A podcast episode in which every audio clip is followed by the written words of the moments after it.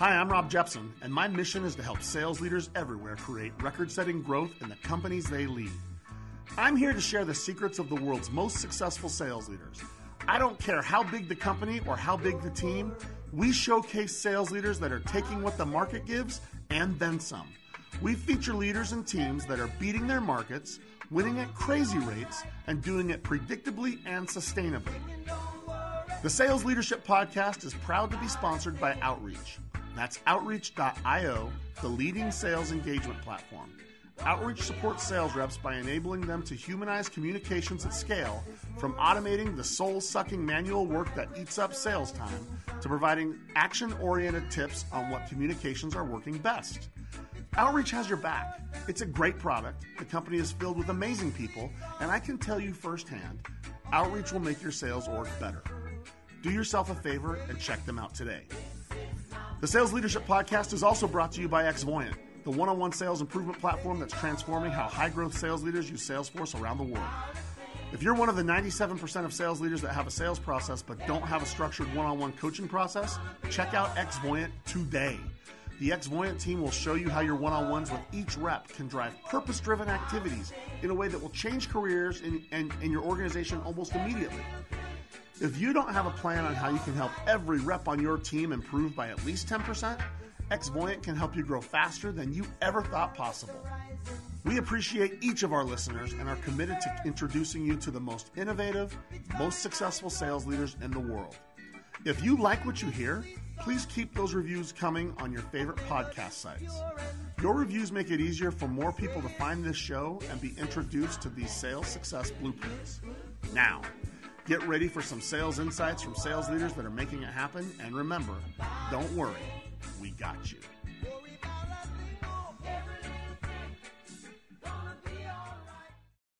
Hello, and welcome to the Sales Leadership Podcast, where high growth sales leaders share high growth practices and tactics. Today, we're joined by Robin Story, founder and CEO of Storyline Resumes.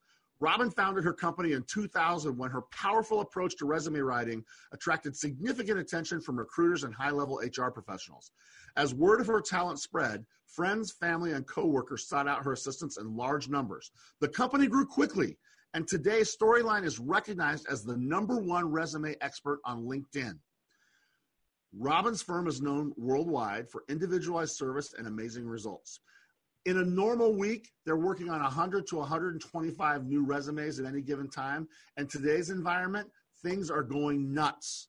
At a time where salespeople and sales leaders in large numbers are finding themselves looking for their next gig, Robin is the perfect guest to give some pointers on how to stand out in a crowd.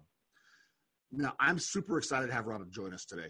I think our conversation is going to help tons of people that have found themselves in a tough spot that they had no idea was on the horizon. Robin, welcome to our show, and thank you so much for joining us.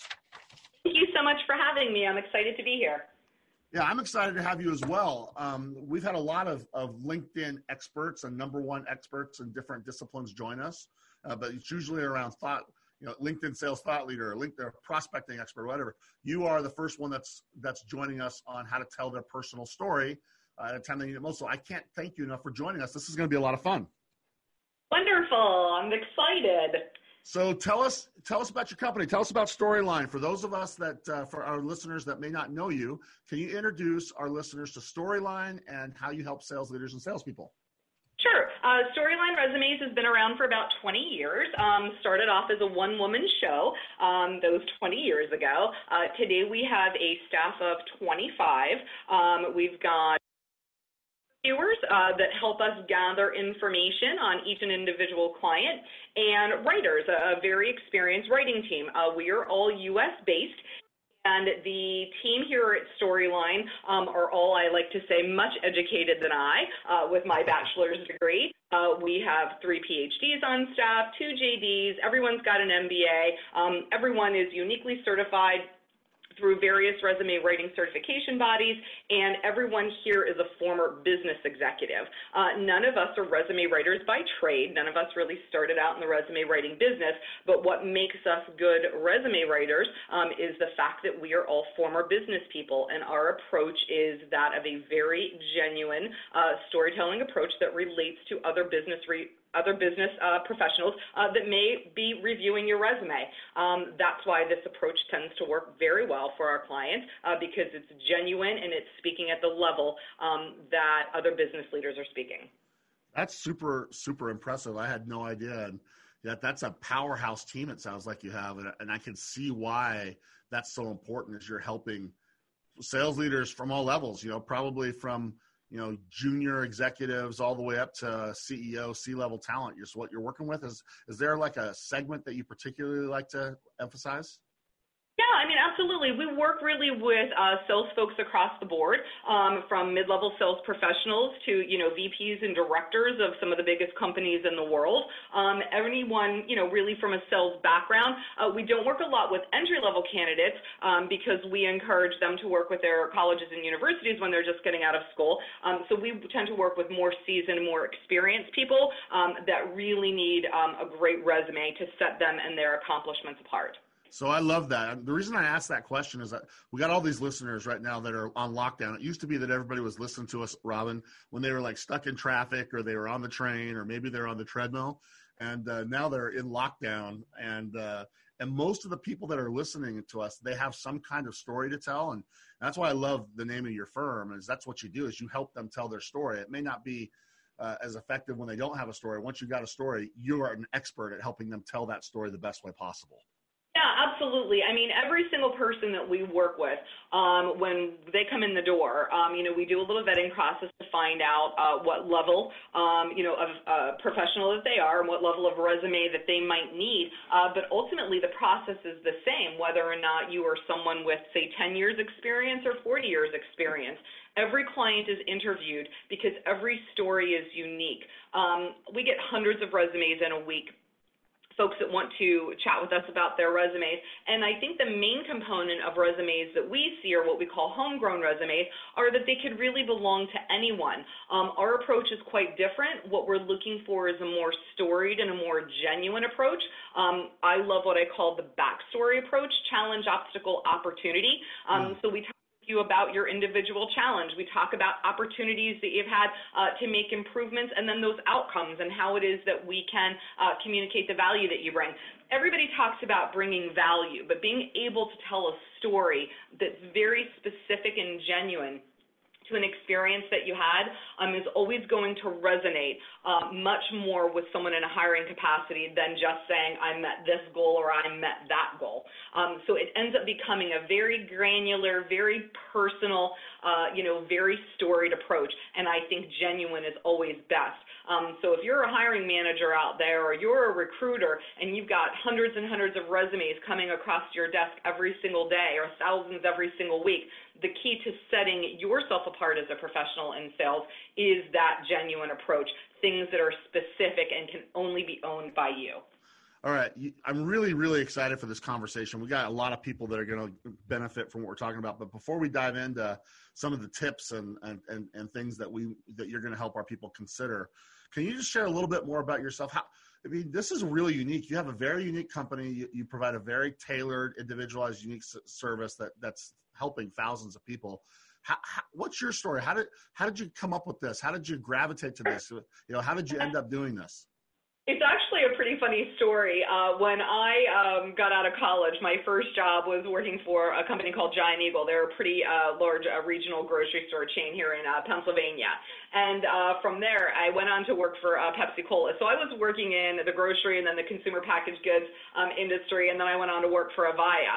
Um, during this time, you know, I was married and I had little kids at home, and I um, had said to my husband, I was doing so much traveling and I was doing so much, um, you know, I, I was working so many hours. You know, my um, oldest child, I remember when she was in kindergarten, I was, you know, wrapping her up in a blanket and dropping her off at my mother's house at four o'clock in the morning so I could, you know, get to my office, uh, which was an hour and a half away from my house and I said, you know, I don't think I want to do this anymore. I think I want to do something different. I wanted to do maybe a little consulting because I'd come from, you know, large company backgrounds. And, and that's kind of how it started. And so I started off doing some marketing and some human resources consulting because that was my background. And then a friend of ours um, said uh, to me, because I had been a hiring manager, um, a friend of ours said, you know, can you help me write a resume that you would want to read? And I said, sure. And so I, you know, he came over and we sat down and I helped him write his resume. Well, he immediately started getting interviews and he ended up getting a job. And then he called me a couple of weeks later and said, hey, I have another friend who, um, you know, needs some help. And I was like, sure. So, you know, I was, uh, you know, working and I was doing some consulting and I was taking care of my kids. And then my husband finally said to me after like 10 or 12 folks, he said, why don't you start charging a little something? So uh, back then, 20 years ago, you know, we charged $75 for my first resume. Sign me Started. up. and then as it grew, I added on um, my first writer, um, you know, because I was, uh, you know, interviewing clients and I was doing all of the writing and all of the research. And my first writer that I hired on, I didn't know, uh, you know, where to find a resume writer to hire. He was actually a script writer uh, for uh, television. He was a comedy writer, and through those early years, you know, he kept me in stitches. He was a fantastic guy, a fantastic writer, and so he was actually my first staff member. So then through the years, I uh, continue to hire and hire and hire and hire. And then our team grew pretty large. And now, um, even though I don't do any writing anymore uh, because the, my team is so much better in it than I, um, through, in the past 20 years, I estimate that we've worked with about 160,000 customers here. That's how it started. That's amazing. What a cool story. So, doing some sales, uh, sales uh, early in your career. Now you're now you're helping people sell themselves. I love it. That's exactly right. That's exactly right. All right, so let's get let's let's dive in. Let's roll up our sleeves. We've got a little bit of time, and we're going to talk uh, about how to help. Excuse me. I apologize for that. We're going to talk about how we help salespeople really stand out. There's a lot of people, Robin, right now that are just hurting. And one of the things I love about the sales community that a lot of people that aren't part of our community don't know is salespeople are really rallying around. You know, companies like Outreach are putting resources together to make it easy to find companies that are hiring and you know my some of the, the venture companies like emergence capital are sharing lists of hiring companies. And and so what we're finding is there still are companies that are in growth mode and they're trying to take advantage of of so much great talent available and to pick up great people. And i think you, you may have seen that some people are still getting hired as well.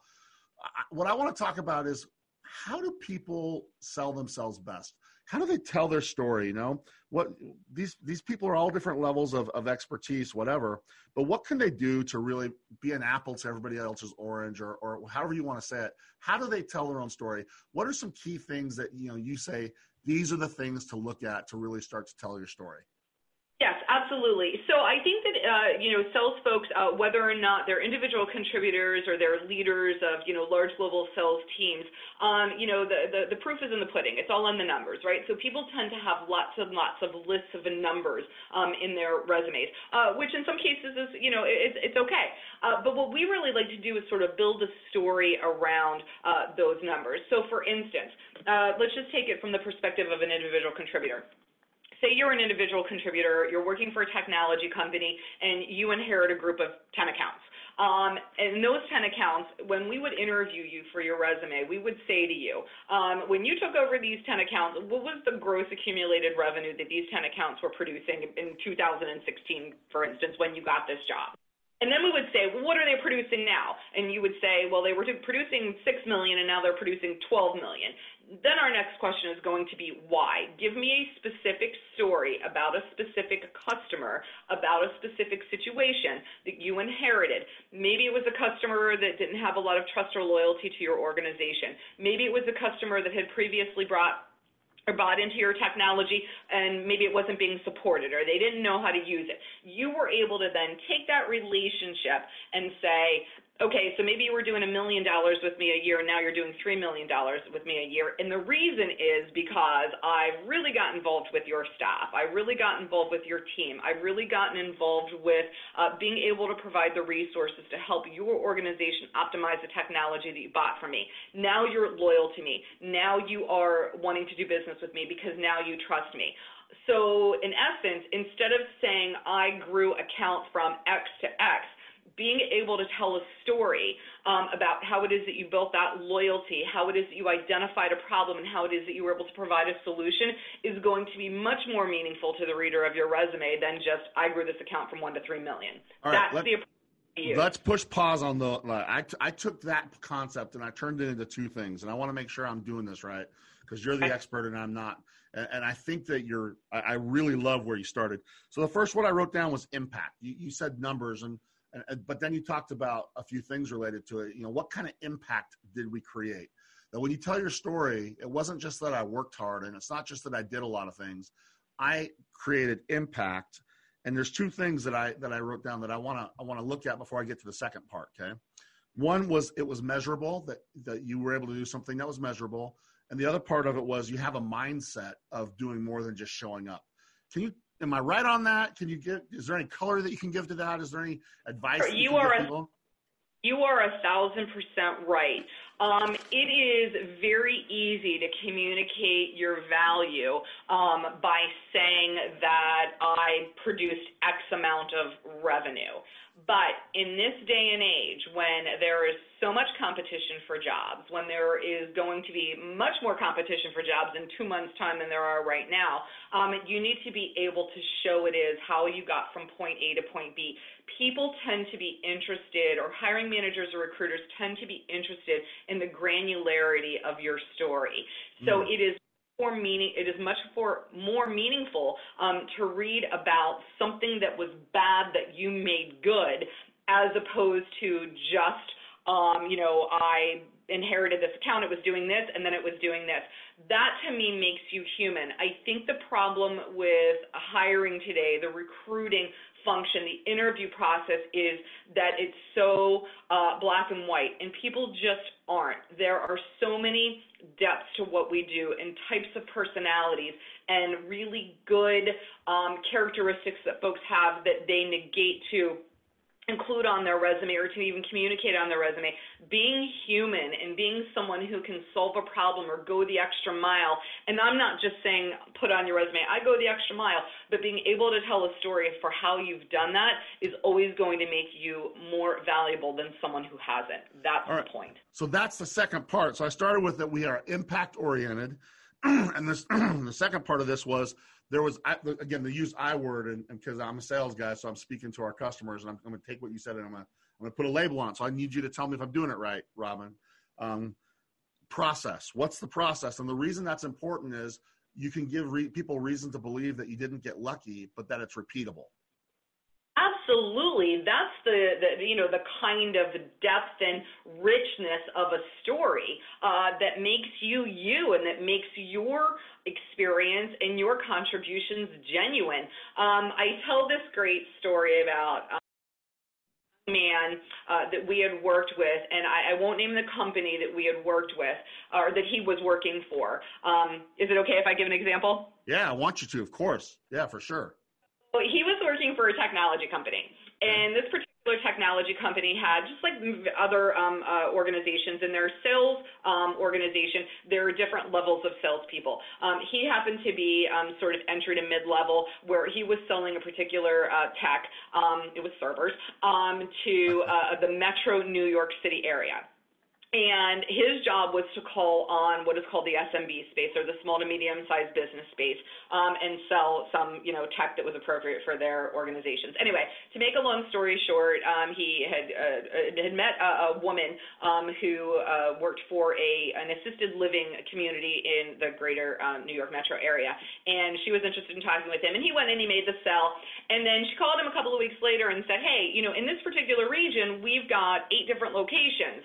And um, you know these eight locations might really be interested in uh, kind of going the same route. And so he went to his boss and he said to his boss, um, you know. I've been approached to sell to these eight locations. I know that I'm supposed to be selling individual one-offs. Is it okay if I go after this business? And his boss checked into it and said, yeah, absolutely, go for it. So he ended up going and meeting with them um, and selling to all eight locations A couple of months later, he gets a phone call um, from the U.S. headquarters, and they said, you know, we're really interested in uh, doing this throughout uh, the country. There were several hundred locations. They wanted to invest in technology. It was a very good time. Goes back to his boss and says, is it okay if I pursue this? I'm not in national accounts, but you know, I feel really loyal to these folks and you know, they trust me. And his boss looked into it and said, absolutely go ahead. By the time it was all done, the sale that he had made, the commission on it was $1.1 million. Nice. And I have to the company, they paid him the commission, and then immediately afterwards they changed the rules of engagement. But that is a story that we told on his resume that was so unique and so indicative to him. He did all of the right things, but the moral of the story was that this company, from a local level, trusted him and he had built such great relationships and was so supportive of their growth and what they needed um, that his boss kept giving him the green light. So for him, that's the story of a lifetime. That's the kind of stuff that you want on your resume. Oh, what a great story, Robin. Thank you for sharing it. And as I listen to you, this is I'm glad that we paused on this because this is much more than just having the impact mentality. Uh, what I do is measurable, and I, I know I created you know a better place than when I started. What I like is and, and, maybe I'm going off, but but uh, I, am a fan of Kurt Vonnegut. I don't know if you know him as a writer. He's an American author. And, I do. Okay, so Kurt had this belief that there were only a few shapes of stories, that every story needed to have like a shape to it that built tension and had a resolution and all that kind of stuff. And and he actually he actually identified him. And after he died, uh, someone used uh, data science to, to see if he could prove what was right and the most popular stories fell into one of his eight categories. You know, like you know, boy meets girl, or from bad to worse, and have happily ever after, and all these different kinds of things. What you're saying is you need to create more than just the happily ever after part. Add some of the tension in the story and make it so this is something they really want to read. They can't wait to meet you so they can, you know, get the the rest of the story on. How did you handle this? Right? And that's what I'm gathering as I listen to you. Absolutely. You know, I always say it's not just enough to say, hey, I was in the president's club, or hey, I was in the top 1% or 10% in my company. What are the things that you believe contributed to you being there?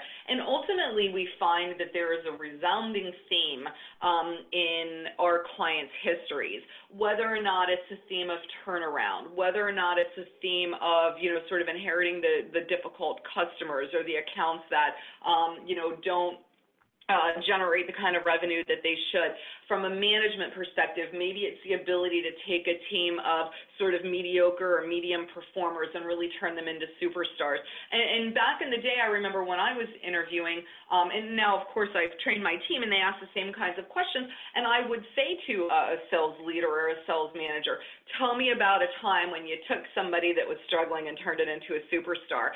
And you know, I've got to say 99.9% of the time, sales leaders have those stories. That's what makes them good sales leaders. Um, so those are stories that are relatable, because let's face it, in everyone's life at one time, whether you wanted to be or not, you were a mediocre performer. Whether or not you're the human resources or the recruiter on the other end reading that resume, or you're a salesperson that was just struggling to get um, the deal closed someone in your life kind of came along and either uh, showed you the way or provided you that extra nudge or that support that you needed. And some of these stories can be really emotional. Some of these stories can be really um, compelling, and some of them can be such great outcomes, um, you know, especially things that are personal. And, you know, as a sales leader, of course your job is to go in every day and make sure that everybody is selling, but it's also to know the team. And sometimes people are struggling and it might be a personal thing or it might be a, a performance thing. Maybe it's something in their life that's going on. Those are all things that are great fodder uh, for resumes. Without getting too in the weeds, uh, you know, we love to be able to show that um, a sales leader um, takes an interest at a depth that maybe you wouldn't see on a traditional resume. All right, so let me let me go deep on another one. So uh, if you were sitting here in my office with me as I talk to you, you'd see I'm burning up a notepad right now. Um, you used the word now three times. now I want to I want to, and I think that you've given us some good, some good context for it. But I think it's important enough that I want to address that word with a little bit of of specificity, if if we can. The word you used was relatable. Um, any tips in addition to like just add the color to the story? Is there any like top of mind suggestions? How do you make your story relatable? Yeah, I mean, absolutely. I actually got a note from um, a client of ours um, a couple of weeks ago. Um, she had recently um, undergone treatment for breast cancer. And she had said to me um, in the note, you know, hey, I'm coming off three months. You know, I took some time off. I feel like I have this gap in my resume. You know, how should I approach this on my resume?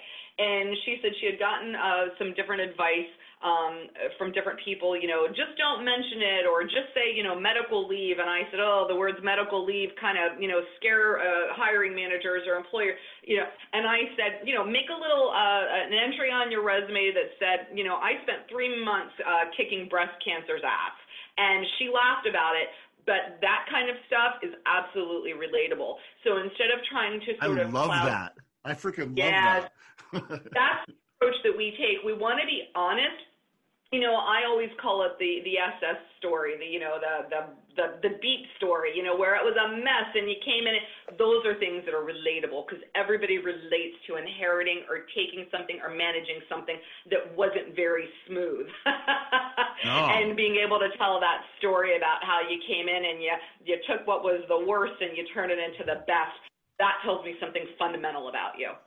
What about what about addressing failures? I mean, like I said, you know, everybody had a point where they were not that uh, a top performer. Do you uh, address failures, or do you let them ask you about that in a in a, in a interview? I mean, any thoughts on that? I think you know, um, I think is definitely something that you want to address in an interview. I know that, uh, you know, for a while there, we were seeing this trend where um, everyone was putting on their resume that, you know, I worked for ABC company from such and such date to such and such date, and I got laid off. And then uh, the next job was, you know, I worked for such and such company, and then I, um, you know, the the business closed. Or I'm not a big fan of that approach because I think it leaves the reader with a sense of negativ- negativity.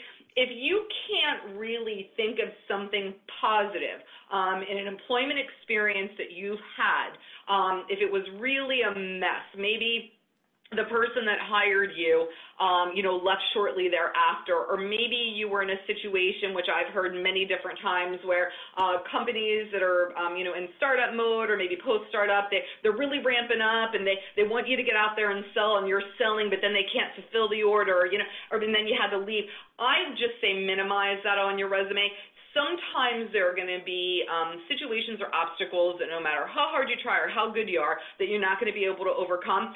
Think of one positive thing that you did. Maybe it was, uh, you know, recapturing a relationship. Maybe it was coaching or mentoring someone. Maybe it was leaving them with a process that was better than what you left it. But think of one positive thing. I tend to not get into negativity on a resume what I perceive to be negativity on a resume because I think it puts people off. So that's Good. sort of my advice. Find one thing, and if you can't think of one thing, uh, then put a line or two about the experience, and then move on to something that you can think of something that good. is really a good positive result. I'm glad I asked that. I wasn't didn't have that on my list of things to talk about. You just kind of prompted me as I was talking to you, so I'm glad we asked that. Let's shift gears just for a minute as we keep moving because I, I, I can see that I'm going to run out of time with you. Um, sure. And I'm already bummed about that. Um, the relationship between a resume and LinkedIn. I mean, so I've heard some people say resumes are unimportant and LinkedIn's all that matters. Uh, I've heard people say you need both. You're you're an expert at this. You've helped hundreds of thousands of people on this. You know, what are you seeing? Yeah. What, what's the relationship? And I, I, sure. I'm also told they can't be the same, right? They got to be different. No, I mean they should definitely be different. So resumes still tend to be sort of formal documents. They still have that sophisticated kind of air about them. And on a resume, since we talked so much about turnaround and uh, sort of inheriting something that maybe was broken, um, you can really go into some detail about that on your resume because your resume is being shared with a captive audience. On LinkedIn, it's a public forum, so if you were working for a well-known company and part of your story is that something was a mess or something was you sort of inherited a mess from maybe the person that left it before you or maybe the company was challenged in some way I don't recommend putting what I call quote unquote sort of dirty laundry um, on your LinkedIn profile. Number one, it's a public forum, so you want to. I always uh, say, you know, use the rainbow and sunshine approach to LinkedIn. While LinkedIn is a business site, uh, you should feel more approachable. It should feel more like a narrative, uh, but leave the dirty laundry for your resume. That's always my advice. That's good advice. Would you would you encourage people to use LinkedIn to help tell the story by using multimedia or atta- you know things like that? Any, any suggestions there? You- I'm not a big fan of attaching your resume on LinkedIn um, because I don't think that people go to your profile and necessarily click your resume. And, you know, even though a lot of folks are using LinkedIn for um, a job search, it doesn't necessarily mean that it's something that you want to broadcast. Um, so I say let your profile be your profile, let your resume be your resume. LinkedIn has a Good. great job board, and I encourage our clients to apply for um, jobs on LinkedIn because they've got a terrific job board. Plus, it's also sort of a throwback. I always call it a throwback to the days when uh, you got an interview because your dad knew a guy that had a brother that worked at such and such and they made an introduction. LinkedIn is like that, but on a global level and on steroids. So um, if you are interested in a position at company X, you can actually look up company X and see how it is that you might be connected to someone there and then ask for an introduction. We make loads of introductions here um, on LinkedIn um, for our clients and uh, folks that follow us and people that we've been connected with. And um, for me, that is sort of a throwback to the day when you got to talk to somebody just because of someone who you knew. And sometimes that's the edge that you need when companies are getting hundreds and hundreds and hundreds of resumes. Um, you know, it can be really difficult to sort of rise to the top of the pile, no matter um, you know how good your resume might be.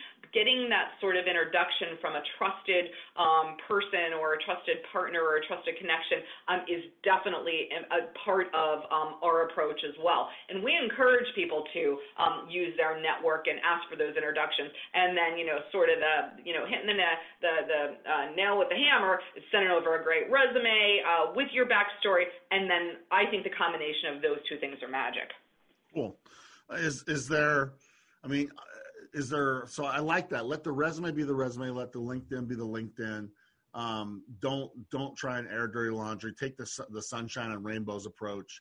Uh, is there anything that you would say people you see as a common uh, or something that you should really try to get right on LinkedIn that maybe you very I mean, often I, find people know, doing a, wrong? Sure, I, I apologize. Uh, there was a little delay there. Um, there is definitely um, sort of this approach where um, if someone has lost their job um, or they were laid off or they're looking, they, they sort of go to LinkedIn to kind of announce seeking opportunities or um, looking for a new job. I'm not really a big fan of that approach. I would much rather see a headline. Um, that speaks to you, um, something unique to you. I think that one of the um, greatest sort of things that LinkedIn uh, offers people is a chance to be themselves. I am attracted to humor. So a lot of the posts that I write are sort of humorous. Um, a lot of the things that I look at on LinkedIn, the people that I follow, uh, because I think that, you know, definitely breaks up um, the day. Um, so I say, I don't want to say be funny or, you know, uh, you know, sort of uh, joke in your, um, uh, LinkedIn headline, but you want to be aggressive. If you are the best of the best of what you do, it's okay to say that. Or if you are the, um, you know, the the king of supply chain, it's okay to do that on your profile. We get it. It's tongue in cheek. But to me, it's much more attractive. That makes you much more of an attractive candidate than someone who is quote unquote looking for opportunities. I always say be someone who is offering something instead of being someone who is looking for something. Ah, I like that be someone who is offering something, not someone who is looking for something. That that probably is the title to this episode when this one goes live. I, I, I, like that. That is really, really strong. And and I think if you just use that as a lens, that's probably going to solve a lot of problems right there from the get go, right? And I think that even taking that sort of a step further, you know, when you're asking um, someone on LinkedIn um, for an introduction um, or you're asking for help, um, we get hundreds of notes here um, a day or a week or over the course of several days. Um, can you help? Can you help? Can you help? And the answer is always you know, I own a service business. Of course, we can help. But when I'm reaching out to um, a connection who I have no um, specific business relationship with, and I want to make an introduction um, to a client that is interested in a job at their company, and we make lots of introductions here, the first thing I say is thank you for your time. Can I have one minute? Um, here's the job. Here's the person. Um, you know, can you point this person in the right direction? Make it making it easy for someone to respond to you with a yes or a no or a name or a, a willingness to pass your information on is one thing. But when you message someone on LinkedIn, whether it's a recruiter or a hiring manager or someone else involved in the hiring process, and say, Can you help me? That seems like a really big sort of request. So breaking it down and making it easy. Hey, I follow you on LinkedIn, or hey, I saw that you're hiring for this job. Here's my resume. Here's a couple reasons why I think it might be a good idea for us to talk, and leave it at that. Or asking someone for an introduction. Don't say, hey, do you know somebody at someone's, at some company that you can make an introduction? That's a lot of work for that person. Everybody's busy all you you, you want to flip that and say, hey, I see you're connected to Joe Schmo or Jane Schmo. Here's the position I'm interested in. Would you be willing to make an introduction? The, the connotation of that is so different. And I think that you know um, people feel sort of overwhelmed with the job loss and they need help and they want to use their network, but you have to do it in a way that is going to make it easier for people to respond and help you. Love it. All right, so we're down to about just about ten minutes left, just under ten minutes. So I, I, I'm trying to figure out what things I want to finish with. I, I got a couple that I think I want to address, and then we'll we'll let you give a couple final tips. First thing, um, when I graduated from college years ago, I'm not going to get into how long ago that was. Uh, the the way that we were taught to do resumes certainly is different than it is now in 2020, for sure, has to be um, I see a lot coming through that look like they're a magazine article or it's like you know laid out like a, uh, an infographic sometime. Is there any any pointers you might give on when you're actually putting it together? I mean, how important is layout and design, and should it be an infographic or should it be you know words? I mean, what's the best way to tell a story in your opinion? Yeah, absolutely. We do here what we call presentation style resumes. So everything is in color, everything has graphics, everything has boxes. We love to use quotes um, about you on your resume. And part of the homework that we give our clients um, is for them to find a couple of jobs that they're interested in, a couple of nice things that someone has said about them, and inevitably those kinds of uh, quotes make their way um, onto the resume. Um, I have always believed that sometimes what other people say about you is more important than what you say about yourself. Um, so we love to take that kind of approach. Now, that said, we understand that there is a certain way that people need to apply for jobs, and there is a practicality that needs to be considered. And a lot of those presentation style resumes are ever going to make it through any kind of applicant tracking system. Um, so we know that we're writing to a couple of audiences. We're writing resumes to people, but we're also writing resumes to ATS. So every customer that leaves us with their package gets their resumes in three different files, and that is one that is that great presentation with the call out and sort of bringing the attention to where the real key accomplishments have been. And then there's what I call the ugly resume, which is the ATS friendly. This is the one that you would use if you're applying online and your resume is being parsed. So I think sort of knowing where to use what and how to apply and how to get your application in is sort of half the battle um, in a job search, and you would be surprised at how many people don't understand that there are different formats and files. So everybody should have their resume in a couple of different, a Word file um, or a Pages file, um, a PDF file, and then a an applicant tracking friendly called an ASCII file or an ATS friendly file. Wow, count me as one of those people that didn't know that. I just, I was like, wow, okay, I can see why you say that though. Um, yeah, I mean, I not long ago. I mean, and you know, don't get me wrong. When we're wrapping up packages and we send all of these digital files to our clients, um, we give very detailed and specific instructions on where to where to use this and where to use that and where to, um, you know, how to ask for help and what sort of file and you know the situation where but you know sometimes people don't read it or and i had a gentleman not long ago he said i'm sending my resume. And um you know i think they're interested in um but you know there's no way to contact me. Um you know he was sort of uh, submitting the wrong file and the, you know his contact information was buried somewhere and you know the the company actually had no way to contact him. So you know knowing oh. what yes they reached out to him through linkedin thank goodness. Um you know, but that's not always going to work. Um, they were able to kind of figure, somebody took the time to figure out who he was and sent him a note through LinkedIn. But if you're doing the wrong thing and you're submitting something that maybe uh, has headers or footers or there's a, um, you know, a tech issue, you have to make sure that you're um, using the right kind of stuff. So you would be surprised how often that happens. So you just said something that I want to pause on. I'm, I'm gonna. I think it's big enough that I'm gonna stop on this for a minute. I love how you said that you think that it's best to have like what others say and have the the voice of others. Uh, that that should res- resonate with every salesperson. We we know that we we can't just speak the language of our customers. We want to speak with our customers' voice. Is this a reason why you know we should make it a, something that we do to try and gather like LinkedIn recommendations as we go through our career, not just when we're looking for a job? So you can use 100%. that that would seem like a natural place to get some of those things.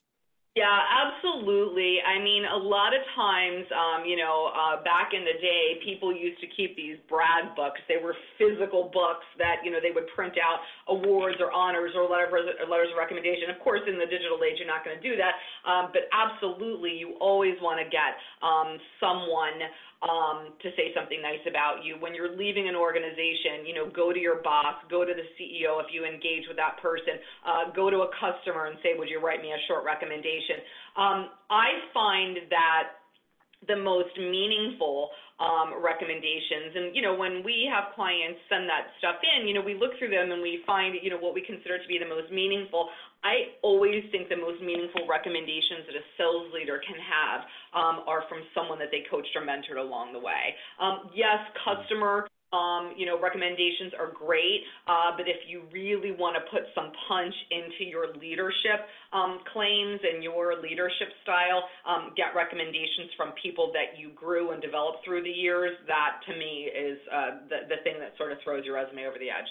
So for every job you've had, you ought to be thinking maybe someone I worked with, maybe someone that led me, maybe someone I developed. So there, you could easily think of two, three, four types of recommendations that you're gathering to put on your LinkedIn to have at the ready so you could use them as appropriate on your resume. Oh, absolutely. And I always recommend and, um, you know, tell folks to make sure that uh, when you're getting a, a formal performance review, a lot of companies still go through the effort of making a formal performance review where your boss may have written some sort of narrative, maybe um, set goals the previous year and then talked with you or wrote down on your performance review, uh, mm-hmm. you know, those that you've met. Some of the uh, the most rich kind of uh, content uh, for recommendations and things about you come from those performance reviews. So I tell everybody to make a copy or screenshot their performance review um, and always you know keep that. Um, you know, take it home, take it home with you, or you know put it on your phone or something that belongs to you. Because a lot of times if you are leaving or um, you know in the in this day and age when you might be getting laid off or you might be leaving an organization, you don't have time to gather that stuff. So yeah. you know it's good to keep copies of those things. All right, we're we're we're on the last like three or four minutes here. So, what's the number one biggest mistake you see, particularly sales leaders or salespeople make? Is is there one thing that you kind of see as a gotcha that happens more often than anything else? Yeah, I mean, I think the biggest thing on a resume that I see is that, you know, that resume could really belong to anybody that works in that um, industry. It's not necessarily indicative or representative of you or your personality or your successes or your story. So for me, it can feel very impersonal uh, to read a resume that feels like everybody else's resume. That's probably the biggest uh, mistake that I see. But, you know, because we also work a lot with the senior level crowd and the executive level crowd, you know, ageism starts becoming an issue. And, you know, folks want to go back and start listing things that they were doing when they got out of college. Maybe they got out of college in 1985 or 1986. And for me, that, that feels like a mistake. So, um, you know, we tend to focus on the last 15 16, 18 years on a resume. Um, going back too far is definitely an issue. Um, and, you know, not doing enough to show um, why you're a good leader or why it is that you have great outcomes is always a mistake. So, um, you know, using your job description on your resume is not really having a resume. So winning a high school debate competition should probably stay off of my resume at this point. Robynn. Definitely, definitely. All right. Um, to be surprised at what we see. so that's the biggest mistakes. The last thing I want to ask before we make sure that people can connect to you, and maybe this is a way just to summarize what you've talked about to maybe get it, it's a soundbite. I don't know, but if there was like one or two things that you would say, and it's the opposite of what I just asked you, what's the biggest mistake? What's the number one or two ways to just really make sure you stand out? Um, I think that first of all, the number one way is to be able to kind of own your success um, in a way that you're not afraid to share it or talk about it. Um, you know, a lot of times when we're working with clients that have reached an executive level, you know, they're very humble. They want to be, they don't want to be, you know, too showy. They don't want to be and I say, you know, there's no room for humility um, in a resume. Yes, you can be genuine, and we won't be overly effusive, uh, but I think that the biggest thing is that you want to own it, tell a great story, and be proud of it, um, as opposed to try to downplay it. Awesome, so awesome. You know, this was great. I I uh, I knew this was going to be a really fun conversation and a good conversation. I love your passion. I love your energy. Uh, it's clear that you know that what you do can help make a difference in the careers of the people that work with you. For those people that are listening right now and they say, I want more of what she has to offer, or I have questions, or I have needs, how do they find more about your company? How do they connect with you? How do they pick up the conversation and keep it going? You know, sure. how, how do our, our, our audience connect with you? Absolutely. If you uh, find me on LinkedIn, my name is spelled sort of odd. It's R O B Y N N Storey, S T O R E Y, so Robynn Storey. Uh, you can send me a note through LinkedIn. Uh, my LinkedIn uh, notes and emails are open, so you won't get dinged uh, by sending me an, a note, or pick up the phone and call me. Um, I'm happy to give my phone number if that's something that you allow. Yeah, do it. Yep, 724-832-8845. Give us a call. Um, this is my main number. This is direct to me. Um, so if I don't pick up, leave a message. We return all calls within one business day. All right, Robynn Storey. I love it. She's helping people around the world tell their story in the best way possible. Uh, I love so much about this. I love the idea of being the person with something to offer, right? And so, if there's one thing you do, make sure you tell your story in a way that shows you're the person to offer. And, and Robynn, thanks so much for joining us. And as we say to everyone, happy happy selling, and, and in your case, happy storytelling. Thank you so much. It was a pleasure. Hey everyone, welcome to another So What portion of the Sales Leadership Podcast, where we break down that interview and we ask ourselves, why did that conversation even matter? But first, I need to thank our friends at Outreach for their support of the Sales Leadership Podcast and for helping us showcase great leaders like Robynn Storey and take a closer look at what managers can do to be more effective in the modern sales world. Because that's exactly what Outreach is all about helping managers create environments where salespeople are more effective faster. Outreach will help you create sales engagement your reps and your customers will thank you for, and they will do it at scale very quickly. Outreach is built by salespeople for salespeople, and they know how to help you scale. That's why they're a manager and a salesperson's best friend. Speaking personally, I can tell you that there's a fantastic group of people at Outreach uh, that has built fantastic technology, and it just works. Now, I hope you've noticed recently that I've been having different conversations with the guests on the podcast. This is on purpose. I'm trying to help uh, each of you adapt and react to the current conditions by talking about topics that might not have been as relevant three weeks ago, four weeks ago as they are today. And in the Great Recession of the early 2000s, a total of about 8.4 million jobs were lost. Okay. Right now, in this pandemic that we're in the middle of, we're seeing over 8.4 million jobs disappear every 10 days. Uh, it, it's the fastest hit to the economy that we've ever seen. And there's never been a time more important in any of our careers to make sure that we have our resume current and dust it off. Um, now, if you don't need to do this right now, I'm happy for you. But you will have friends, you will have family members, you will have colleagues and members of your network that are in desperate circumstances. The ability to help introduce them to opportunities is going to be really important, but also the ability to consult with them and help them become more hireable will also be very important. And if the most important thing we can be is highly successful at our own jobs before we go to the next one, we got to remember that in many of these cases, these millions of jobs that are going away are going away at no fault of the person who lost their job. So, I want to give a few of my own thoughts to supplement what Robynn shared. I think Robynn gave us a really nice blueprint. But what I want to do is also make sure that you're in a spot where you can really help people tell that story. So the first thing that I think is most often overlooked is I see too many people that use a resume to make just a laundry list of the things that they've done. Instead, use this to tell a story. And the story you want to tell is how you create impact. I believe the purpose of a resume is just to secure an interview, it's not to secure a job. And so you need to ask yourself does this CV, does this resume tell a story? And does it make it crystal clear how they create impact? To do it, you're going to want to use specifics, not generalities. Don't say things like I was a top rep. Instead, say I was X percent above goal or I ranked number two of 95. Uh, list very specific things on how you create impact. And this is why, if you're not documenting your personal journey and you're keeping records and leaderboards and all those things of where you stand, you need to do it. These are important things for you to have so you can demonstrate quickly how you create impact. So that's the first one. Tell an impact oriented story. But the second is don't meander. Make it crystal clear. Okay. Don't ever make someone have to figure out if you are awesome or not. Okay, we don't want this to be a awesome or not game, and, and hope that they found the right thing. Make sure that the truth in your story hits them right between the eyes immediately, not just in one place, but with everything they see, everything you write. Make it super easy for them to see your greatness.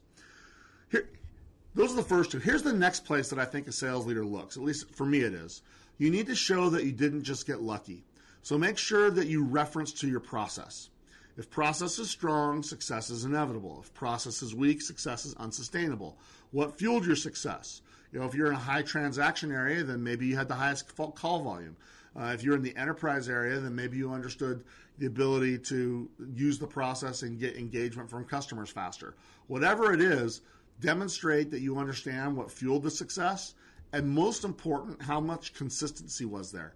Nobody wants to get the high performing salesperson that just got lucky, and it's something that people think about. Finally, give some hints to what make you you as an individual. What is it that fuels you? How are you more than just a successful sales machine? I can tell you that when I meet with candidates here at Xvoyant, it is never for their skills because I assume those were already vetted by my team. When I meet with them, it is always for fit. And I appreciate having any insight to the humanity of someone. What's their passion? What makes them go? I've learned that if someone is not having the ability to be passionate outside of work, there is zero chance that they're going to be passionate inside of work. Um, because what you do outside of work always will be more important than what you do at work. So, going through this process really drives you to be introspective, and I think it helps you learn to think in terms of impact. Having an impact mindset is going to help you in the job you're in, which will only help you when the time comes that you're looking for the job you want to go to, whenever that time may come. So, thanks to Robynn for joining us and sharing some much appreciated pointers on this important asset for every single one of us. Thanks also to the Outreach team for their support of the Sales Leadership Podcast. Outreach is the leading sales engagement platform. Supercharge your revenue building efforts and check out Outreach today. Uh, if you if you haven't registered for Outreach Unleashed yet, do it. Okay, tell them I sent you. Uh, there's going to be great content there. Give it a shot. Finally, thanks to each of you, our listeners. If you found today's episode uh, helpful, please share it and please give us a five star rating on iTunes. It's what makes it easier for more people to find the show, and as the show grows, I can bring you more and more of the world's greatest sales leaders. So here's to making sure that you have an impact mentality and that you're able to be a help to those around you at such a crazy time. And as always, don't worry, just execute because we got you. Thanks for joining us for the Sales Leadership Podcast, your weekly pipeline to the most successful thought leaders and rainmakers in sales. Make sure to check out additional episodes at salesleadershippodcast.com. The Sales Leadership Podcast is produced by Brian Jeppsen and is sponsored by Xvoyant, the modern sales leadership platform for Salesforce.com users. You can visit Xvoyant at xvoyant.com.